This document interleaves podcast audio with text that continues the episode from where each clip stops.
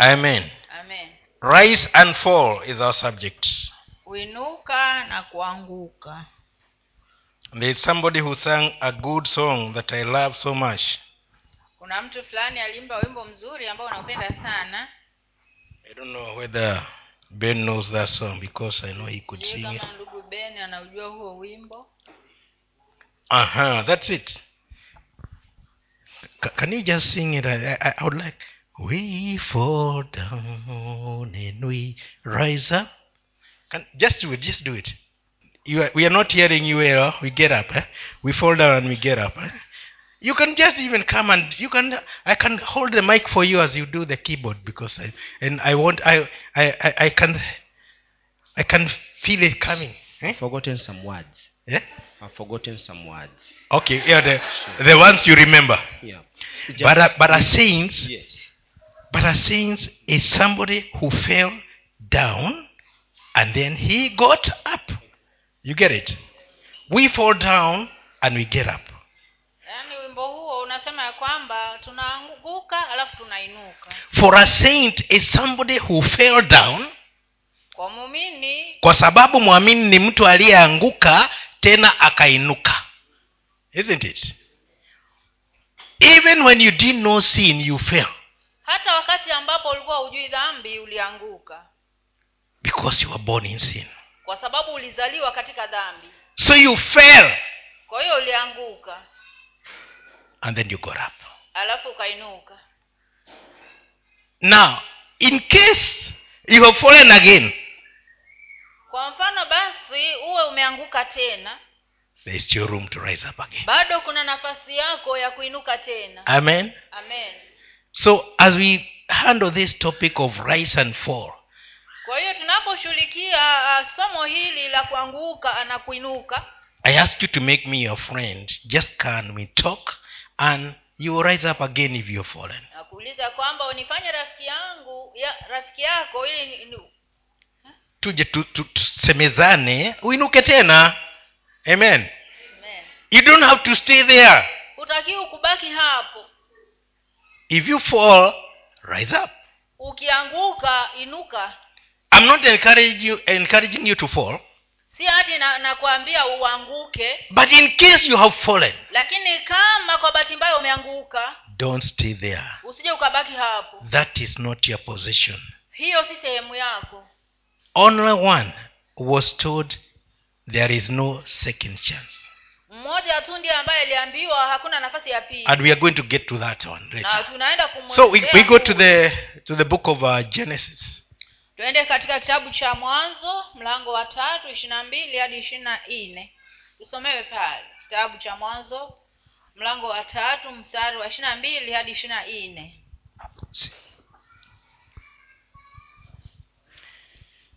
Mwanzo sura ya tatu ishirini na mbili hadi ishirini na nne bwana mungu akasema basi huyu mtu amekuwa kama mmoja wetu kwa kujua mema na mabaya na sasa asije akanyosha mkono wake akatoa matunda ya mti wa uzima akala akaishi milele.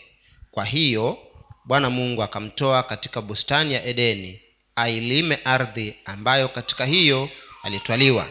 Basi akamfukuza huyo mtu akaweka makerubi upande wa mashariki wa bustani ya edeni na upanga wa moto uliogeuka huku na huko kuilinda njia ya mti wa uzima. God respects every one of these situations. Mungu anaheshimu kila hali ya kila sehemu ya hali hizi mbili. Whether you are fallen he respects your falling. Ama wewe umeanguka anaheshimu kuanguka kwako. Or you've risen he respects your rising. Ama umeinu, umeinuka bado anaheshimu kuinuka kwako. When adam and eve fell from the, the glory of god wakati adamu na hawa walipoanguka kutoka utukufu wa mungu they did not willingly get out of the garden of eden. hawakutoka katika lile shamba la edeni kwa kupenda kwao. He chased them. Bali mungu mwenyewe aliwafukuza. And the kind of falling that was described here he says they have become like us. Na hali ya kuanguka ambako kulisemwa hapa ni kwamba mungu alisema kwamba wamekuwa kama sisi. And to avoid to, to, to stop them from uh, uh, from eating of the fruit of life. Na ili kuwazuia wasije wakatunda lile uh, tunda la, la uzima we get them out in their falling in their fallen states. tuwafukuze kutoka shamba ili la edeni in their fallen states. Katika hiyo hali yao ya kuanguka. To go and and till the lads ili waende kule nje wakailime nchi. and die there. Na wakufe huko. That, that, that's how he respected that. Hivyo ndivyo walivyoizungumza. They were to go out till the land and die there. Wao walikuwa ni waende kule nje wailime nchi alafu wafe huko. And be buried there. Alafu wazikwe huko. Because they have chosen the state of falling. Kwa sababu walikuwa wamechagua hali ya kuanguka. If you fall and you're not willing to come back god will respect you in that. Kama umeanguka na we mwenyewe hutaki kufanya maamuzi ya kurudi mungu anaheshimu hali hiyo. He will not say this one was mine. He knows that you are no longer his. Ha, haezi kusema eti huyu alikuwa ni wa kwangu bali atasema wewe si wangu tena. Because you have not risen up. Kwa sababu haujainuka tena. The opportunity is there but if you don't take it he can't give it to you. Fursa ya kuinuka ipo lakini kama hutaichukua basi utabaki huko. If only adam and eve were wise they could have repented on the spot and god could have restored them. Kama hawa adamu na hawa wangekuwa na hekima wangekiri dhambi zao pale pale na mungu angewarejesha. Unfortunately the, the wisdom they were promised by the devil was never to get them to have a relationship with god. Kwa bahati mbaya ile hekima waliokuwa wameahidiwa ni shetani. Ilikuwa si ya kuwaleta kuwa na uhusiano na mungu tena. And the first fruit that they got is that their firstborn killed the secondborn na tunda la kwanza walilolipata ni kwamba mzaliwa wa kwanza aliua mzaliwa wa pili. Because the wisdom he also had was that of falling. Kwa sababu hekima aliyokuwa nayo pia ye naye ni ile ya kuanguka. So when we fall kwa hiyo tunapoanguka we don't justify ourselves. hatujiviki haki wenyewe. We work out that salvation with fear and trembling. Bali tunaufanyia kazi huo wokovu kwa hofu na kutetemeka. So that we can be restored by god. Ili tukaweze kurejeshwa na mungu mwenyewe. God honors every decision that you make. Mungu anaheshimu maamuzi yoyote unayofanya. If you choose not to go with him he said okay it's your choice kama utachagua kutotembea naye yeye atasema tu basi ni sawa endelea. If you choose to go with him he says fine welcome back. Kama utachagua kuenenda kutembea naye atasema sawa basi karibu tena. And you walk and he'll be your friend. Na atakuwa rafiki yako. This fall is recorded in the first book in the in the bible kuanguka huku kumenakiliwa katika kitabu cha kwanza cha bibilia but it is not the first fall. Lakini hili siyo anguko la kwanza. The first fall is the one that the devil fell. Can we go to that? Anguko la kwanza ni lile ambalo shetani alianguka. Tusomewe katika isaya kitabu cha isaya mlango wa kumi na nne mstari wa kwanza hadi ishiri na tatu. Isaya kumi na nne moja hadi ishiri na tatu. Tusomewe pale isaya kumi na nne moja hadi ishirini na tatu. Maana if you if you you have if you had you know if you develop a habit of reading the bible i'll not be reading extensively but i know not many people have read that story. Kama umekuwa na tabia ya kusoma bibilia mkiweka tabia ya kusoma bibilia itakuwa na quote tunaendelea tunasonga mbele kwa hivyo nakuuliza tu uwe na tabia kusoma bibilia yote tu ili tukitaja tusikae hapo kusoma bibilia tuwe tumeisoma tayari. Okay go on, go on. maana bwana atamhurumia yakobo atamchagua israeli tena naye atawaweka katika nchi yao wenyewe na mgeni atajiunga nao nao wataambatana na nyumba ya yakobo. Na hao mataifa watawatwaa na kuwaleta mpaka mahali pao wenyewe na nyumba ya israeli watawamiliki na kuwafanya watumishi na wajakazi katika nchi ya bwana.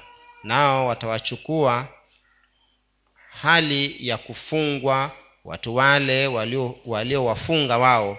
Nao watawamiliki watu wale waliowaonea. Tena itakuwa katika siku ile ambayo bwana atakupa raha baada ya huzuni yako na baada ya taabu yako na baada ya, utum, ya, baada ya utumishi ule mgumu uliotumikishwa. Utat, utatunga mithali hii juu ya mfalme wa babeli na kusema jinsi alivyokoma mwenye kuonea jinsi uli, ulivyokoma mji ule wenye jeuri. Bwana amelivunja gongo la wabaya fimbo ya enzi yao wenye kutawala yeye aliyewapiga mataifa kwa ghadhabu kwa mapigo yasiyokoma aliyewatawala mataifa kwa hasira ameadhibiwa asizuie asizuie mtu. Dunia yote ina starehe na kutulia hata huanzilisha kuimba. Naam misonobari inakufurahia na mierezi ya lebanoni ikisema tokea wakati ulipolazwa chini wewe hapana mkata hapana mkata miti aliyetujia.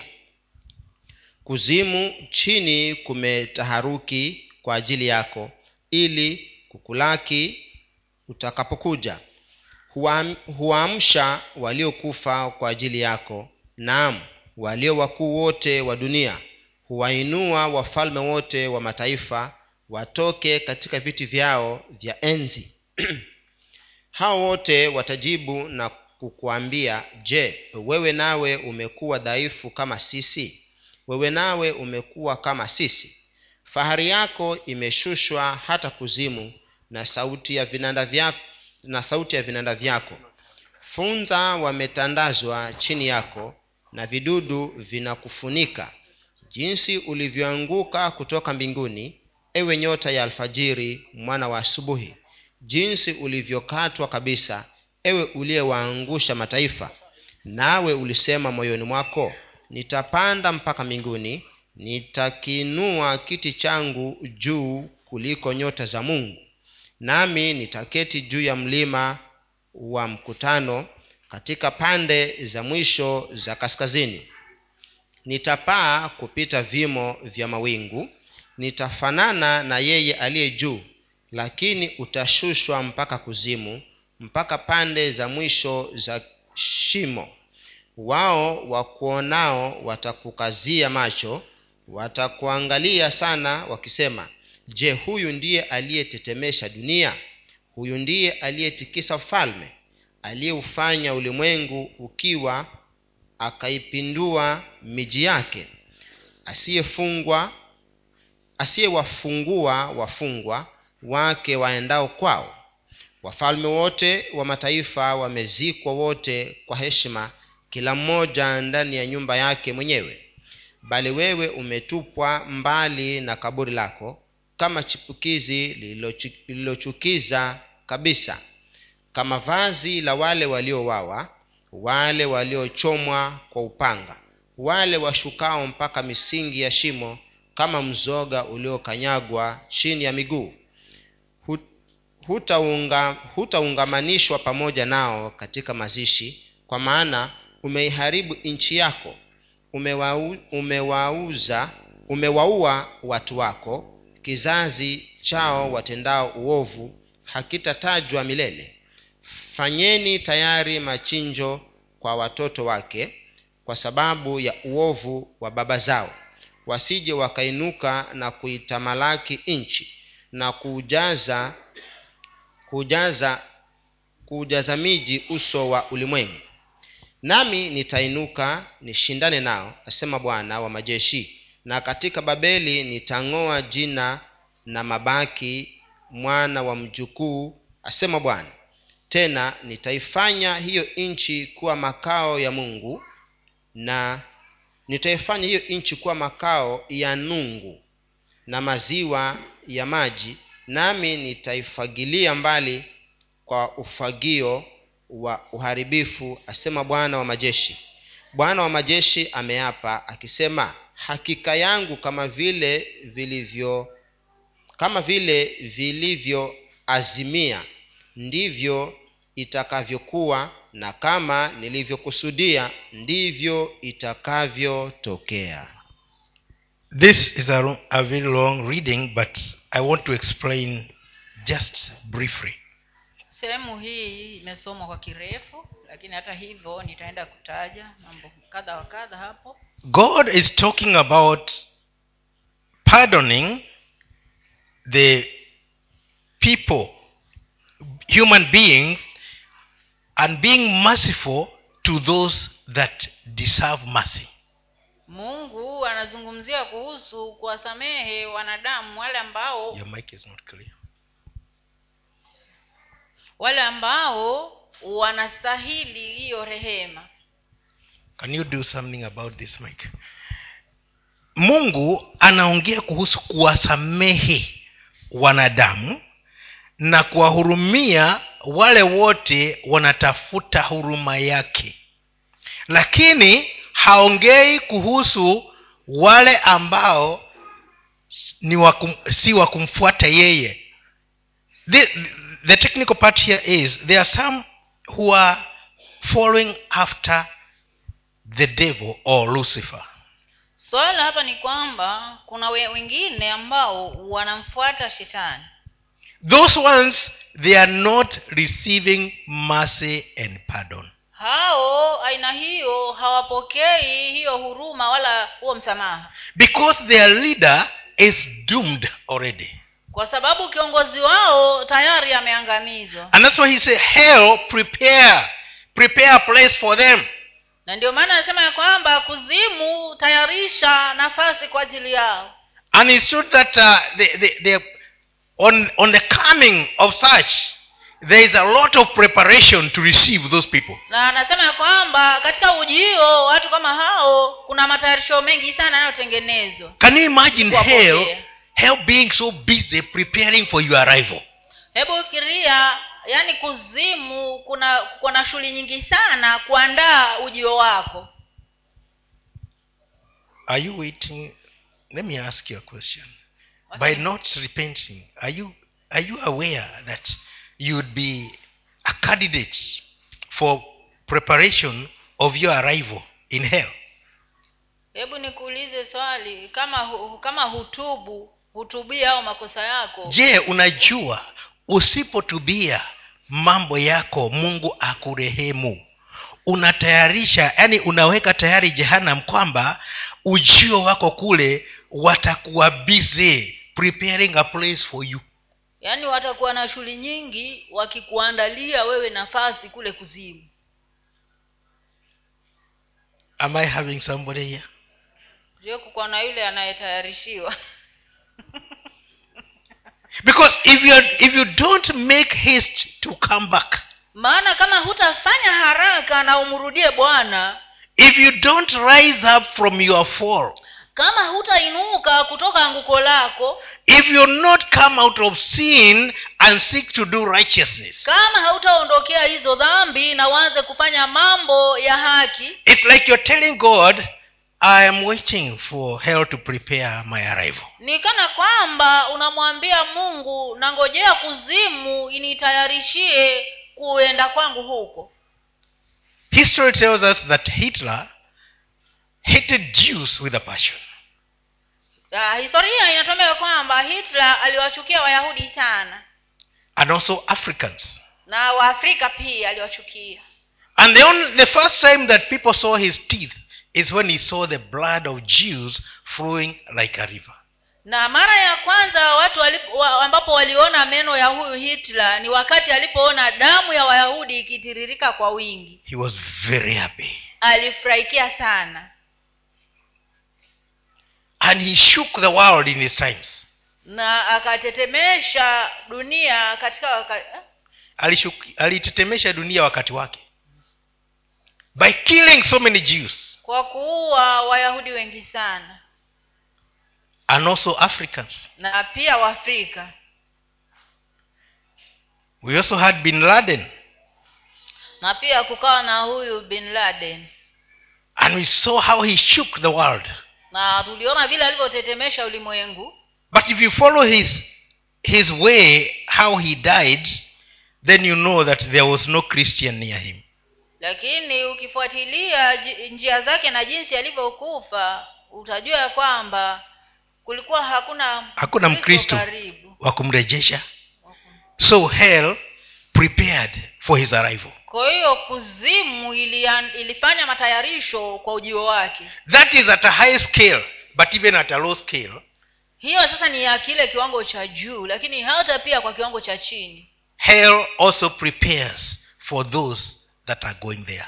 Kuzimu huwa inaandaa inafanya matayarisho kwa wale wanaoenda kule. Those that don't deserve mercy from god. Wale ambao hawastahili rehema kutoka kwa mungu but those that have realized they have been sinning and they repent then hell has got no chance to prepare La- for their kwa wale ambao wametambua ya kwamba wamekuwa wakiishi katika dhambi na wametubu kuzimu haina nafasi ya kuwatayarishia matayarisho yoyote. Because in james chapter 5 verse 19 and 20 clearly says that can you read that one for us at least, at least so that we quote it the right way. That it is not in our scriptures although today i'm i'm happy. You cannot see what i had prepared but i can tell you. Hiyo haiko katika masomo yetu ya leo lakini hata it has just come up. Lakini imehuishwa tu vile navyozungumzia mambo haya. Yakobo tano kumi na tatu. Yakobo tano kumi na tatu. Hadi ishirini. No, kum, na, kumi na tisa na ishirini. Kumi na tisa na ishirini. hizo mbili tu. ndugu zangu ikiwa mtu wa kwenu amepotelea mbali na kweli na mtu mwingine akamrejeza jueni ya kuwa yeye amrejezaye mwenye dhambi hata atoke katika njia ya upotevu ataokoa roho na mauti na kufunika wingi wa dhambi. So you see that one is very clear. Unaona hiyo iko tu wazi. If somebody is convinced to come out of sin kama mtu ameshawishika kutoka katika dhambi that person is saved from death huyo mtu ameokolewa kutoka mauti. Not this death that we know of. The, the, the, the death of hell preparing for your eternity. Si hiki kifo ambacho tunakijua lakini ni kifo hiki cha wale uh, kuzimu kufanya matayarisho kwa ajili yako. Because you will not go there. Kwa sababu hautaenda huku. Even the thief on the cross when he cried to jesus he didn't go there hata yule mwizi pale pale msalabani wakati alipomlilia yesu hakuenda huko. Although he was on a cross because he was a thief and a robber. Hata kama alikuwa msalabani kwa sababu alikuwa ni mwizi wa kutumia mabavu but when he repented he was told today you'll be with me in paradise. lakini alipotubu akaambiwa leo utakuwa pamoja nami paradiso. To hell and hell was disappointed. It lost a candidate at the nick of time. Hakuweza kwenda kuzimu kwa hivyo kuzimu ilikasirika sana maana ilipoteza uh, mtu ambayo ilikuwa inajua kabisa huyo anakuja.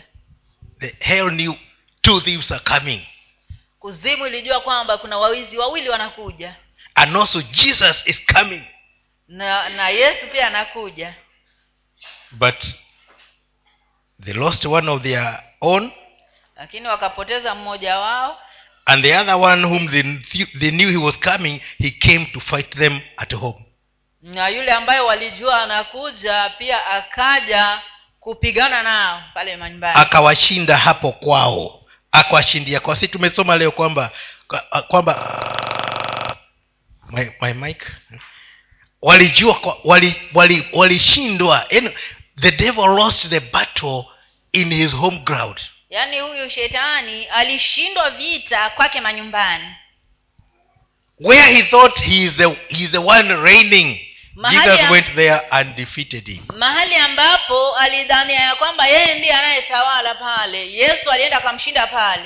I like itan madime what he says that there is a battle that the devil will never forget napenda huyo ambaye anaitwa itan madime ni, ni mwanamuziki ambaye beni anamjua lakini sijui asha- kama shawahi kumwona have you ever seen him? Ushawe kumwona huyo mwimbaji? Kwa pisha yes. I know you have seen his his his, uh, his, his, his portraits and and his, uh, I, I even have i think i have two, two of the cds at home. Ndio umeshamwona katika picha zake niko pia na kanda zake mbili. There is a battle the devil will never forget. Yaani kuna vita ambavyo shetani hatawahi kuvisahau. That jesus defeated him right at home. Ya kwamba yesu alimshinda pale pale nyumbani kwake. You know that battle of defeating him at home unajua hiyo vita ya kumshinda kwake manyumbani it can be useless if you don't repent. Inaweza kuwa haina maana kama hautatubu. If you personally don't repent Kama it doesn't make sense for you. Kama wewe mwenyewe kibinafsi hautatubu ushindi huo hauna maana yoyote kwako. But for those that repent it has great meaning and significance in their life. Lakini kwa wale ambao wanatubu ushindi huo una manufaa makubwa sana katika maisha yao but for those that don't repent. Lakini kwa wale ambao hawatatubu it is only something in the history books. inakuwa tu ni kitu fulani ambacho kinapatikana katika vitabu vya historia. Now the devil lost because he raised, he raised himself up. Shetani alipoteza kwa sababu alijiinua mwenyewe. I said you don't raise yourself up. Nimesema- when jesus appears you lie low. nimesema kwamba hujiinui mwenyewe bali ya kwamba yesu anapotokea unalala chini. And then he raises you up. Alafu anakuinua juu. But the devil said i will rise up high above the skies. Lakini shetani yeye alisema kwamba nitainua kiti changu hadi juu ya zile nyota za mungu.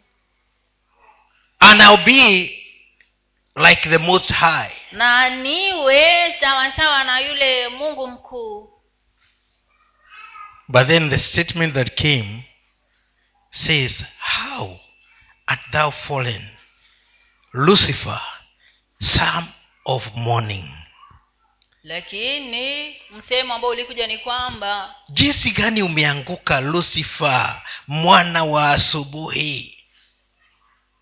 You know he, he, he was there from the, the beginning but now he has fallen deep unajua alikuwepo tangu mwanzo lakini sasa ameanguka chini. Aliyesema atainua kiti chake ameanguka. Na wengine watauliza umekuwa tu kama sisi? Is this the one who disturbs the nations? Hmm. Ah, je huyu ndiye alitetemesha uh, mataifa? Has he become just like one of us?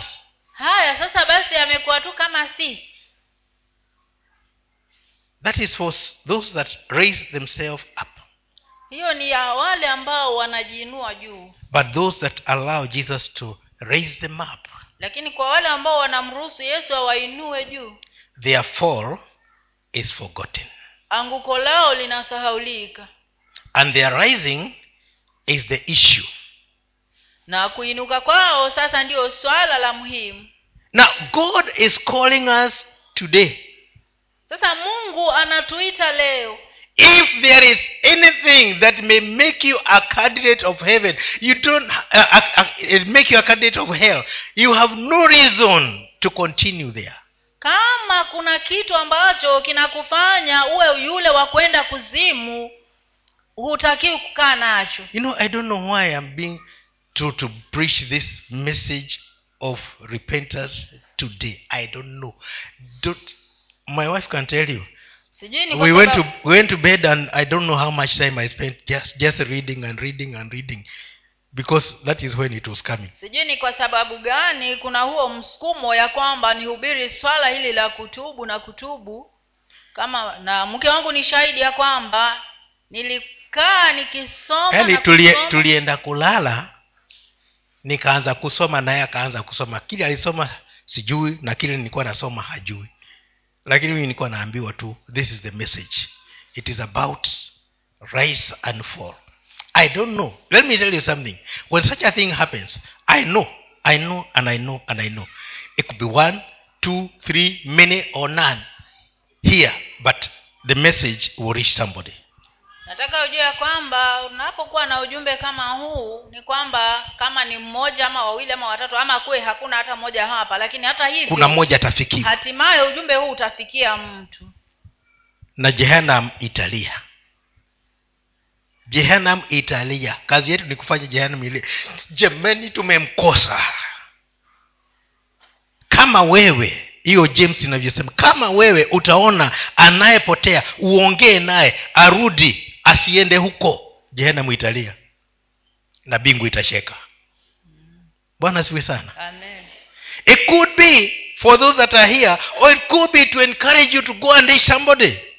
Inawezekana ni yule ambaye yuko hapa ama ni kukutia moyo uende ukazungumze na mtu kule nje. Snatch somebody who is hell bound hebu nenda uka- ukapokonya yule mtu ambaye yuko kule nje ambaye anaelekea kuzimu. Because god will have mercy on those that he deserves that deserves mercy. Kwa maana mungu atawarehemu wale wanaostahili hiyo rehema. But for the devil and his worshippers and his angels no mercy lakini kwa shetani na wale wa- waabuduo wa kwake na malaika zake mungu hana huruma nao. I have seen many devil worshippers get back to god. Nimeshaona waabudu wa shetani wengi wakimrudia mungu. Because when wisdom downs on them they know that they are wasting their life. Manake wakati ile hekima inapowakujia wanajua ya kwamba wanapoteza muda wao. And god restores them immediately. Na mungu anawarejesha mara moja. There is nothing like saying okay now so you'll be here for the next uh, six months and we will rehabilitate you slowly. Si hati aseme ah, basi wewe utakaa hapa kwa muda wa miezi sita ndipo tukurudishe. It is instant like the thief on the cross. Bali hiyo huwa ni mara moja kama tu vile yule mwizi pale msalabani. You have power enough to restore somebody instantly. You don't even have to bring him to the pastor. You are able to do it. Una nguvu ya kutosha ya kurudisha mtu mara moja na hata si lazima umlete kwa mchungaji. Unaweza kumfanyia hiyo ibada wewe mwenyewe urejesho maybe for teachings you can bring them. Labda umlete kwa ajili ya mafundisho. And then we team up to make sure that this person is stable in, in the La- lord. alafu tunaunganika kuhakikisha mtu huyu amethibitika katika imani but god does not want people to go to hell. Lakini mungu hataki watu waende kuzimu. Hell was made for lucifer the devil satan or whatever else you may call him in your mother tongue and those people that follow him. Hiyo kuzimu ilikuwa imetengenezwa ni ya huyo shetani ama ni lucifer ama ni jina gani unalomwita kwa kikwenu hiyo kuzimu ilikuwa imetengenezwa kwa ajili yake. Na, ma, na, na, ma, na na malaika zake na waabuduwa kwake. wale wamwabuduo ni, ku, ni kuchagua tu. Nilisema mungu anaheshimu chaguo lako. Si unakumbuka eh? nilisema hivyo tokea mwanzo. Ukichagua kuandamana na shetani anasema okay bye. Lakini ukipiga bautan anasema welcome back karibu nyumbani. Praise god. Amen. Let me tell you i don't know why god told me to speak this message but i know he has a reason. Sijui ni kwa nini mungu aliniambia nizungumze ujumbe kama huu lakini najua anayo makusudi. You can take it to somebody. Unaweza kupelekea mtu. Because nobody no human being is an automatic candidate for hell maana hakuna mwanadamu yoyote ambaye amepangiwa kwenda kuzimu. The devil and his angels are permanent. Shetani na malaika zake ndiyo wa kudumu huko kuzimu. Even devil worshippers can hear this and come back. Hata wale waabudua wa shetani wanaweza kusikia ujumbe huu na wakamrudia mungu. But are you courageous enough to face them? Lakini je unayo nguvu ya kutosha kuwafuata unajua kinanishangaza ukisikia sahii mtu anasema hapa kumeingia devil worshipper. So, sijakawa ni yeye yuko next to me eh? unamaka na mtu ambaye anaabudu mtu aliyeanguka how thou fallen o lucifer son of morning? Yaani una, una, una hofu kwa mtu anayeabudu aliyeanguka na wewe unaabudu mwenye enzi bwana ziwe sana. Amen. let this message also encourage you. Stop fearing devil worshippers. Wacha ujumbe huu ukakutie moyo wewe pia uache kuwaogopa ubudu wa shetani. They can do their worst but they cannot take your soul to hell. Wanaweza kufanya maovu yao yote lakini hayawezi kupeleka nafsi yako yani hawawezi hawawezi kupeleka hiyo nafsi yako jehanamu ikifika hata kama amekukata kichwa ikifika kwenda ataenda peke yake we naye unaenda kwa mungu. Bwana asiwe sana. Amen. we have no reason to fear them. Hatuna sababu yoyote ya kuogopa ubudu wa shetani. They can do their worst. Wanaweza kufanya maovu yao yote. Even when you hear that they have caused an accident that's okay. We don't like it but the souls that know the lord they won't go hata unaposikia yeti wamesababisha ajali hiyo ni sawa maana ni kazi yao. Lakini hata hivyo zile nafsi zimeenda tu mbinguni. Zile ambazo zinamjua mungu hazitaenda huko. Zile zitakazokufa na hazimjui mungu hizo ndio watafaulu nazo. Lakini wale ambao wanamjua mungu hawaendi ng'o. Bwana ziwe sana. Amen. The fact that umekita katika mungu hakuna mtu atakupeleka jehanamu. Nobody. They can do their worst but god says welcome my servant. Anaweza kufanya yote lakini hata hivyo mungu atasema tu karibu mtumishi wangu. When we hear, when we hear about the martyrs who died unaposikia wale ambao waliteswa na wakafa like stephen kama vile stefano he was being stoned by people he knew alikuwa anapigwa mawe na watu ambao walikuwa anawajua. until he could not study anymore hadi mpaka akawa hawezi kusimama tena. And when he was on his knees na wakati alipokuwa amepiga magoti on, on the point of falling down dead akiwa katika hali ya kuanguka afe he looked up alitazama juu and he said i can see heaven has opened. na akasema akasema naweza kuona mbingu imefunguka. And the son of man is standing on the right side of the father mwanadamu amesimama mkono wa kulia wa baba. That is how it is with those that are, have risen up hivyo ndivyo ilivyo kwa wale wanaoteswa kwa sababu ya imani. Walioinuka katika kristo hata bila kuteswa. Mbingu iko wazi kwetu. Bwana siwi sana. Amen. Na kama haiko wazi kwa nini unaomba? Muulize mwenzako kwa nini huwa unaomba kama haiko wazi? Eh. maana kama imefugika hakuna haja ya kuomba si ndio lakini kama iko wazi unaomba. Maana maombi yako hayazuiliwi na chochote. Yeah. na kuna wengine imefunguka waende. Na pia ni sawa imefungu, iko wazi naenda. Ni sawa. Yeah. Yote ni kwa sababu ya kuanguka na kuinuka. Aliyeanguka akaamua mimi sibaki hapa nainuka. Mbingu inakuwa wazi kwake. Lakini yule anajifanyia haki na anajua ameanguka mbingu ngaa imefungwa na sheini hata akajaribu kupiga teke haifunguki. Kwa sababu alikataa kumwamini mungu. Tutafika hapo. Hebu tuende to the next scripture. Tusomewe katika kitabu cha esta mlango wa sita mstari wa kwanza hadi wa kumi na saba.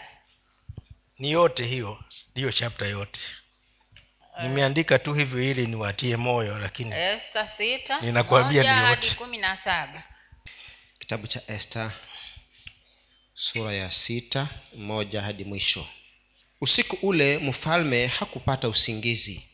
Akaamuru aletewe kitabu cha maandiko ya taarifa nayo yakasomwa mbele ya mfalme.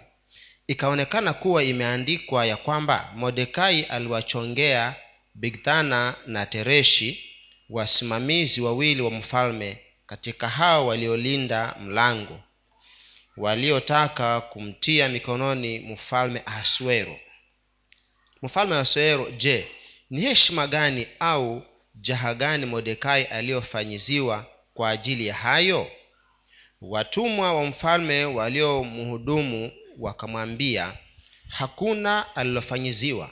Mfalme akasema yupo nani behewani ikawa haman alikuwa ameingia katika ua wa nje wa nyumba ya mfalme aseme na mfalme ili kumtundika mordekai juu ya mti ule aliyomwekea tayari.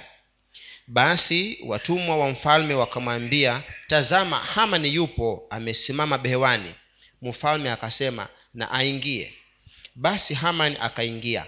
Mfalme akamwambia afanyiziwe nini yule ambaye mfalme apenda kumheshimu hamani akasema moyoni mwake ni nani ambaye mfalme apenda kumheshimu kuliko mimi? Basi hamani akamwambia mfalme yule ambaye mfalme apenda kumheshimu na aletewe vazi ya kifalme ambayo mfalme amezoea kuivaa. Na farasi ambaye mfalme humpanda mwenyewe ambaye ametiwa taji ya kifalme kichwani. Na yale mavazi ya yule farasi akabidhiwe mkononi mmojawapo wa maakida wa mfalme aliyemstahiki ili makusudi amvike yule ambaye mfalme apenda kumheshimu na, kum, na kumrakibisha juu ya farasi kuipitia njia kuu ya mjini na kupiga mbiu mbele yake kusema hivyo ndivyo atakavyofanyiziwa mtu yule ambaye mfalme apenda kumheshimu. Basi mfalme akamwambia haman hima twaa mavazi na farasi kama ulivyosema.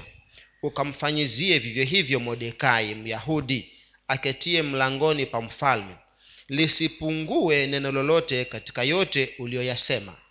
Ndipo haman alipotwaa mavazi na farasi akamvika modekai yale mavazi akam, akamrakibisha juu ya farasi kuipitia njia kuu ya mji akapiga mbiu mbele yake. Hivyo ndivyo ata, hivyo ndivyo atakavyofanyiziwa mtu yule ambaye mfalme apenda kumheshimu. Kisha mordekai akarudi kwenye mlango wa mfalme. Bali haman akaenda mbio nyumbani kwake mwenye msiba na kichwa chake kimefunikwa. Basi haman akawasimulia zereshi mkewe na rafiki zake wote kila neno lililompata. Kisha watu kisha watu wake wenye hekima na zereshi mkewe wakamwambia ikiwa huyu modekai ambaye umeanza kuanguka mbele yake ni wa uzao wa wayahudi wewe hutamweza bali kuanguka utaanguka mbele yake.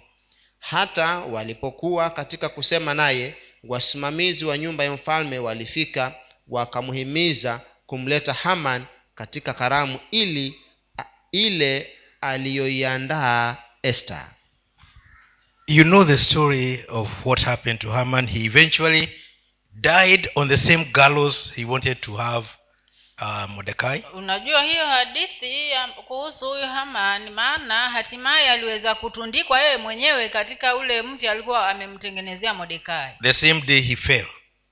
siku ile ile aliyoanguka So I'm not going to dwell on that story. kwa hivyo sitaenda kukaa hapo sana Now, the, the story I want to talk about is this man and the way he failed that he is the one, he is the prime person that the king would want to honor.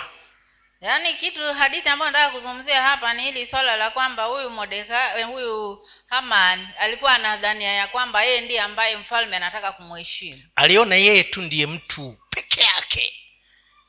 Ni nani mfalme anaweza kutaka kuheshimu isipokuwa mimi. You see that is his own self lifting unaona saa huko ni kule kujinua mwenyewe kwake. But when he said that the clothes should be given to the the, uh, the a senior honorable person to honor the man that the king was to he did not put himself there lakini wakati ambapo alisema ya kwamba mavazi yapewe huyo mtu ambaye mfalme anataka kumheshimu. Ah, ah, ya, ma, mavazi yapeanwe kwa mtu mustahiki ambaye ataongoza farasi. Hapo hakujiona. Hapo aliona kuna mwingine mstahiki ambaye ataongoza farasi ya mfalme na yeye yuko ndani. Tena mavazi yale ambayo mfalme amewahi kuva si mapya si ashonee ma, mavazi kama ya kifalme yale ya mfalme yanayojulikana ni ya mfalme. Mfalme amevaa akajisikia yuko sawa na yeye avalishwe. Akaona niye atavalishwa. Lakini haoni kwamba yeye ni msahiki ndiye wa kuongoza yule wa kuheshimiwa. So I, i want you to get the picture. There is a way of self justification and self righteousness kuna hiyo hali ya kujivika haki. Kujiinua na, ku, na, na kujivika haki ati ni wewe. Yaani hata kwani nani mwingine mungu anataka kuinua hapa isipokuwa ni mimi? Already you are raising yourself up. Tayari hapo unajiinua mwenyewe. You're not waiting for him to raise you up. Bali humngoji akuinue yeye. And that was the demaking of this man haman. Na hicho ndicho ambacho huyu haman alikuwa anafanya yaani hiyo ndio ilimmaliza hiyo. Hiyo ndio ilimmaliza. Maanake yeye anaona yeye yuko sawa. Na hakuna mwingine yuko sawa kama yeye. Na kama ni mazuri ni aje kwake. Mabaya yawende wengine wote. Hususan adui yake namba moja modekai na uadui ni kwamba modekai wakati anaenda hapigi goti moja chini. Maana ilikuwa ndio sheria Ame, amesema wote isipokuwa modekai nikifika mahali wanapiga yani wanainamisha goti moja kumheshimu. Modekai akaafanya ambia sasa sisikii raha mpaka huyu mtu afe. Akifa ndio nitasikia raha. Lakini vilipoumana he failed to realize he is dealing with somebody that god has honored somebody that god has had mercy upon. Kitu ambacho huyu hamani hakuelewa ni kwamba alikuwa anakabiliana na mtu ambaye mungu tayari amemheshimu na tayari mungu mwenyewe amemrehemu. When you stay in salvation unapokaa katika uokovu there is a way that god looks at you. kuna vile ambavyo mungu anakuangalia wewe he can allow, allow you to have the, the, the, the best of enemies. Anaweza kukufanya uwe na maadui wazuri sana. Not the worst the best the best enemy. The best enemy that can be can be yours. Yaani wale maadui wale wabaya kabisa watakuwa ni wakwako lakini kwa kizungu sana wale wazuri sana. Yaani kama ni kutafuta adui tu, yule ambaye yuko top unapewa wewe. Bwana ziwe sana. Amen alafu mungu anakaa aone kita- kama utastahimili. And this time haman thought he has already finished modekai na safari hii modekai alidhania ya kwamba amemalizana na mambo ya modekai because he had built some gallows 60 feet high. Manake- where modekai would be hanged. He would be 60 feet. You know 60 feet is a, this the length of this building is 80 feet so remove uh, what fraction is that? Hmm? A quarter. You remove a quarter of this line. Then hii hii jengo ukate robo uisimamishe hivi. Mordekai atundikwe hapo juu aonekane mbali sana. Angelikuwa ni hapa basi angeonekana kilifyote nani yule ume eh? So that is what he had said for modekai hiko ndicho ambacho haman alikuwa amemtayarishia modekai he didn't know that god had already favored mordekai. Yeye kitu ambacho hakujua ni kwamba mungu tayari alikuwa ameshampatia kibali modekai he was used to talk about his being raised up. Alitumiwa yeye kuzungumza kuzungumzia kuinuliwa kwake. And he said and the king said do exactly what you said and not a word should be left out." na hamani akaambiwa nenda ukamfanyie modekai kila kitu ambacho umesema na kusipungue hata kitu kidogo. Ombe ya adui zako waichi siku nyingi. Wajionee wenyewe. Bwana ziwe sana. Amen. Sie tunapita na wao wacha wafanye vita yetu ni kwamba twamwinua mungu. Hiyo tu. Na wao wasife ah, mungu si- usiwaue maadui zangu wache tu wakae wakae wakae wakae. Ndio watakusifu hao. Hmm. maana hatutaki kuweka kinyongo. Hatutaki mioyo yetu iwe na kinyongo na mtu yeyote. Waombe. Akikufanyia mabaya mungu msamehe. Hajui kile anachofanya akifanya bwana na kuomba usilipize kisasi. Hapo ndio nakaa mwenye haki. Because it is not cheap it's not easy but it is possible. Kwa maana si rahisi lakini inawezekana. We don't hate people. Hatuchukii watu. We only hate the devil. Bali tunamchukia shetani. And we hate evil. Na pia tunachukia maovu we separate the evil doer with the evil. Tunamtenganisha huyu mtenda maovu na yale maovu. And as mordecai now was being praised wakati, by his enemy. Na wakati mordekai alipokuwa anasifiwa na huyu adui yake the enemy was burning on the inside. huyu adui alikuwa anaunguliki anaungulika kwa ndani when he was done doing what the king had said he ran to his wife zeresh to tell him of what has happened. Na alipomaliza kufanya vile ambavyo aliambiwa na mfalme afanye alikimbia mbio kwa mke wake rezeshi na kwenda kumwambia kile kimefanyika. I don't know whether he ever used to be that good to zeresh. Sijui kama alikuwa akiwa mzuri hivyo kwa huyo mkewe. yani sijui kama alikuwa anamheshimu kumwona ni mtu wa maana lakini hiyo siku mke wangu yaani leo huwezi kuamini kile kimefanyika. And then he was if that man is a jew and you started falling before him you will not survive. That is the, the comforting words of the wife. Na huyu mke wake alipomwona huyu mme wake akamwambia kama huyo mtu unayesema ni, ni wa kabila la wayahudi. Hutatoboa kabisa. Eh, huyo na umeanza umeanza kuanguka mbele yake hutatoboa. Those were the comforting words hayo ndiyo maneno yake ya kumfariji huyu haman. And as he was they were still talking about it. Na walipokuwa bado wanaendelea kuongelea kuhusu hilo he was he was quickly ushered to the king's palace. alichukuliwa mbio mbio akapelekwa katika ikulu ya mfalme to eat the best food prepared personally by the queen. Ili aende ale kile chakula ambacho kizuri kitamu ambacho kilikuwa kimeandaliwa kwa ajili yake na, na malkia. He never finished the meal. Hakuwahi kumaliza hiyo chakula. He was 60 feet high. Alikuwa ameshainuliwa hizo futi sita juu. Sitini. Sitini juu when the food was in the in, wakati chakula bado ilikuwa mezani.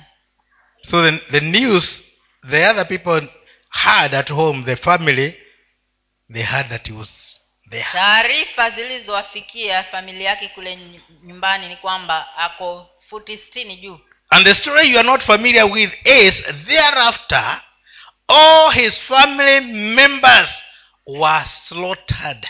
Na kile ambacho wewe labda hukijui ni kwamba baada ya tukio hilo familia yake yote waliuawa. Just go and read your Bible, you'll get it there. enda ukaendelee kusoma hiyo kitabu cha esther utayapata yote hapo ndani. After him, his family members. Baada ya yeye kuwa ameuawa familia yake yote iliuawa. And his friends. pamoja na marafiki zake. That's why my pastor said, choose who is your friend. hivyo ndivyo mchungaji wangu alivyosema kwamba uchague rafiki yako ni nani Because you'll be like that friend. maana utakuwa kama huyo rafiki So we see that as Mordecai maintained his position of honoring God, kwa hivyo tunaona kwamba vile kadri vile huyu modekai alivyodumisha hiyo sehemu nafasi yake ya kumheshimu mungu so God was raising him up. mungu pia alikuwa anamwinua juu As Haman was continuing to despise the people of God, na kadri vile hamani alivyoendelea kuwachukia watu wa mungu so he was falling. hivyo ndivyo alivyokuwa anaanguka If you're picking friends, don't forget the people of God. kama unachagua marafiki usikasahau watu wa mungu And you know them by their fruit. na utawajua kutokana na matunda yao If they don't have the fruit, you can only open to a certain level. Some things keep sealed. kama hautaona hayo matunda unaweza kufungua moyo wako kwa kiwango lakini kwingine waache maana kama atafikia kwambia kama ni mimi. Yaani hata akifikisha hapo unajua amesema nini. Eh? okay, okay, na ulikuwa unaenda kwa ajili ya advice. Kama ni mimi. Eh, hata hata hata aki- aki- akimalizia hapo si umechajua story ikoje? Yeah huyo mwache hapo. Mwache uendelee. Hebu tumalize hiyo scripture ya mwisho. John ya mwisho ni yohana tatu kumi na moja hadi ishirini na moja. Alafu upotee. You stop doing the works of darkness and start doing the works of light. Bali unawaacha kufanya kazi hizo za giza na uanze kufanya kazi za nuru. So that what you do can be seen and god will be glorified. Ili ya kwamba kile unachofanya kiweze kuonekana na mungu aweze kutukuzwa this is what it is all about. Hiki ndicho kinamaanisha. God knows he can be glorified through you. Mungu anajua kwamba anaweza kutukuzwa kupitia wewe.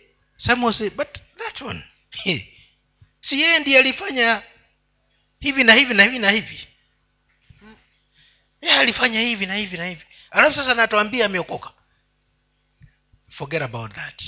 What matters is you have come back wachana na vile watu watakavyozungumza wakati unavyosema kwamba umeokoka. Kile kinachomaanisha hapa ni kwamba wewe umemrudia mungu wako. It is the devil who likes to dwell on our fallen state. Shetani ndiye ambaye anapenda kubaki katika ile hali ya anguko letu. And when people start talking about it you see yourself there na wakati wanapoanza kuzungumza kuhusu kitu hiko unaanza kujiona hapo. But god does not see you there he sees you in your new state. Lakini mungu yeye hakuoni katika hali hiyo ya maanguko bali anakuona katika hiyo hali yako mpya. So rise up and come back as quickly as possible. Kwa hiyo hebu inuka na uje mara moja haraka iwezekanavyo. God is me something i'm ashamed of talking mungu ananikumbusha kitu kingine ambacho nasikia haya kukizungumza. Do you remember? My wife used to tell me god is calling you. Those days the thing is if ever she spoke the bible i was better. And she was born again.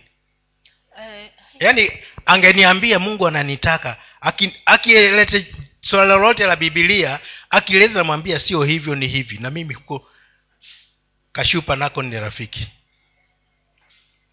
sasa yeye ananihubiria ninamnyamazisha na ujuzi wangu. Sasa katika ule ujuzi wangu i never knew. Mpaka yesu akaja akafanya kitu. Alinitembelea. Mahali nilikuwa na naongeza motisha. Lete lete, lete. akatoa ako yote kwa pombe yangu. Wenzangu wanalewa mimi silewi na rafiki yangu hiyo ujumbe kuwa ukikaa na rafiki utakuwa kama yeye. Rafiki yangu hakulewa na mi sikulewa. Kuanzia saa kumi na mbili mpaka saa tisa. Tunakunwa na hatulewi. Mpaka namuuliza bona hatulewi? I'm concurring with your message. Kwa sababu ya kuketi na mimi ambaye mungu alikuwa na deal nami naye pia hakulewa. We were only wasted money. Tulipoteza. Mwisho tukaondoka tukaenda nyumbani. Kaniuza tufanyeje basi kama hatulewi? Kaambia twende nyumbani. Tukaenda tukiwa tukiwa kavu kama tulivyoingia. Bwana zii sana. The following day huyu nikamwescot mi nilikuwa naenda kuongeza motisha. Sasa akasema ni mwescot nikaenda kufika kwa gate ni, kwa mlango nikasimama. Akashangaa lakini ikawa hivyo. That day she almost became stupid eh?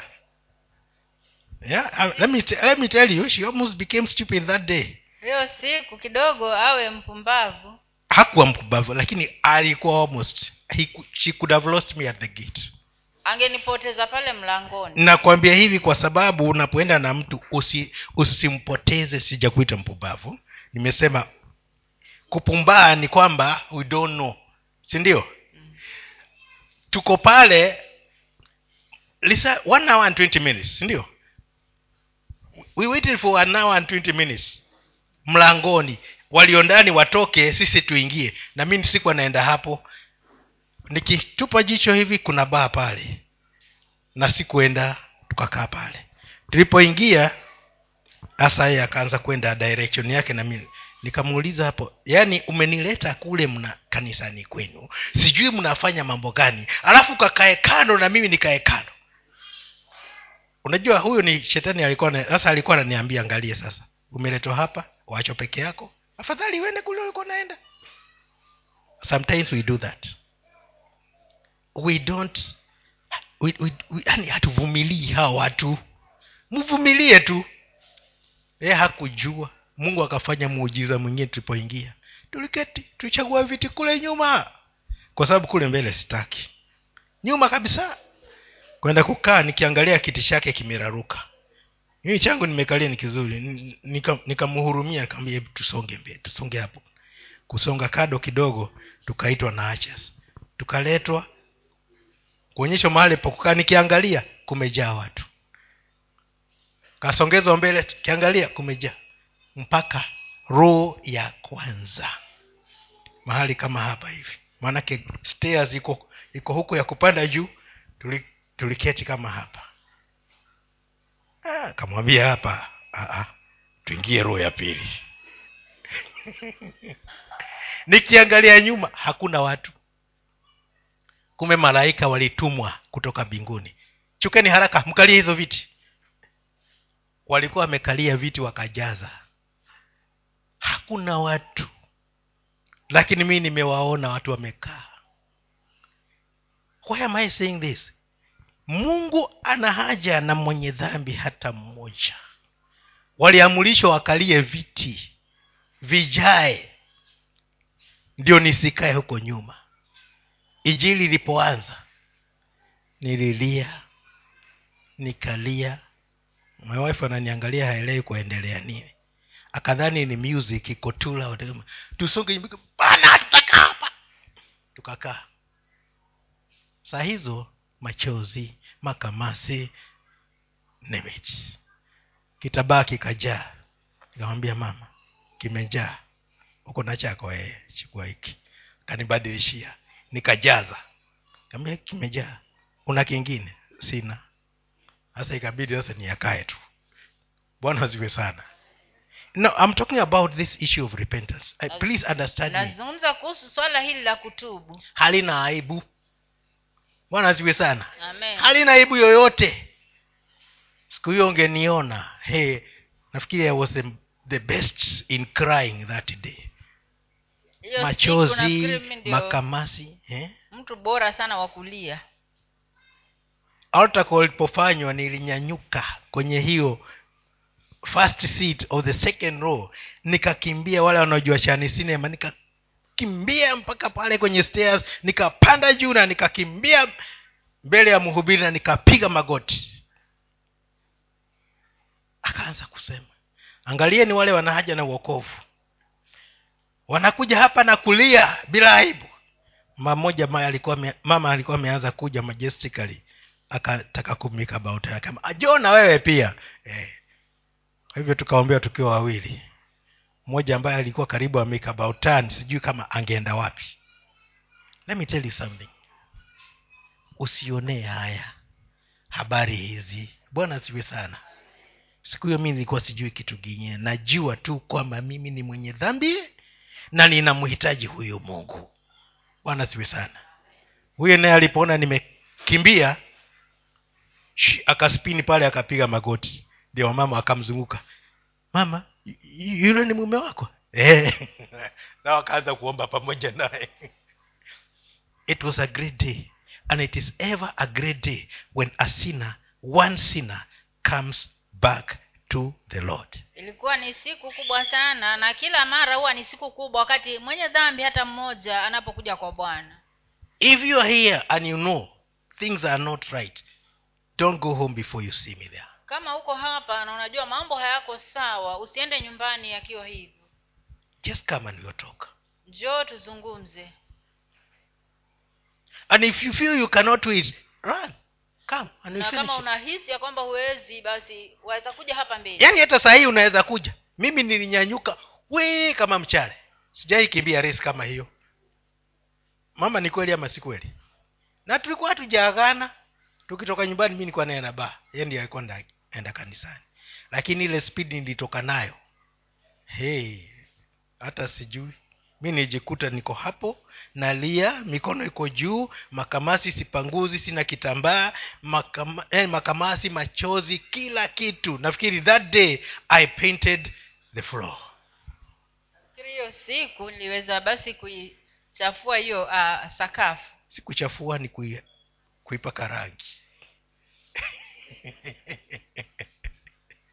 in a way they had never seen. Nilipaka rangi katika hali ambayo hawaja walikuwa hawajawahi kuona. You can do it and it is okay. Unaweza kufanya na ni sawa. We are not ashamed of that. Hatu hatuonei haya mambo ya kutubu. You'll not be the first one. I was there. Hautakuwa wa kwanza manake mimi nilikuwepo are you there and you feel like giving your life back je uko hapo na unahisi ya kwamba unataka kupeana maisha yako tena kwa yesu. Just come. Uje mbele. If you are there just come. Kama uko hapo njoo mbele. If you are there just come. Kama uko hapo njoo mbele. Because maybe we are given this message because god is calling you maana labda tulipewa ujumbe huu kwa sababu mungu anakuita wewe. Are you there? Je uko hapo? Fine. If you are not courageous enough to come see me in the office. Kama hauna ujasiri wa kutosha kuja hapa mbele njoo unione ofisini. God wants you back.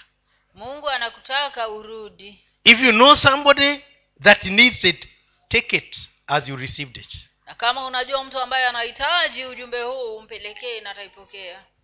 And god will still be pleased with you. Na mungu bado atamhudumia. May god bless you. Mungu akubariki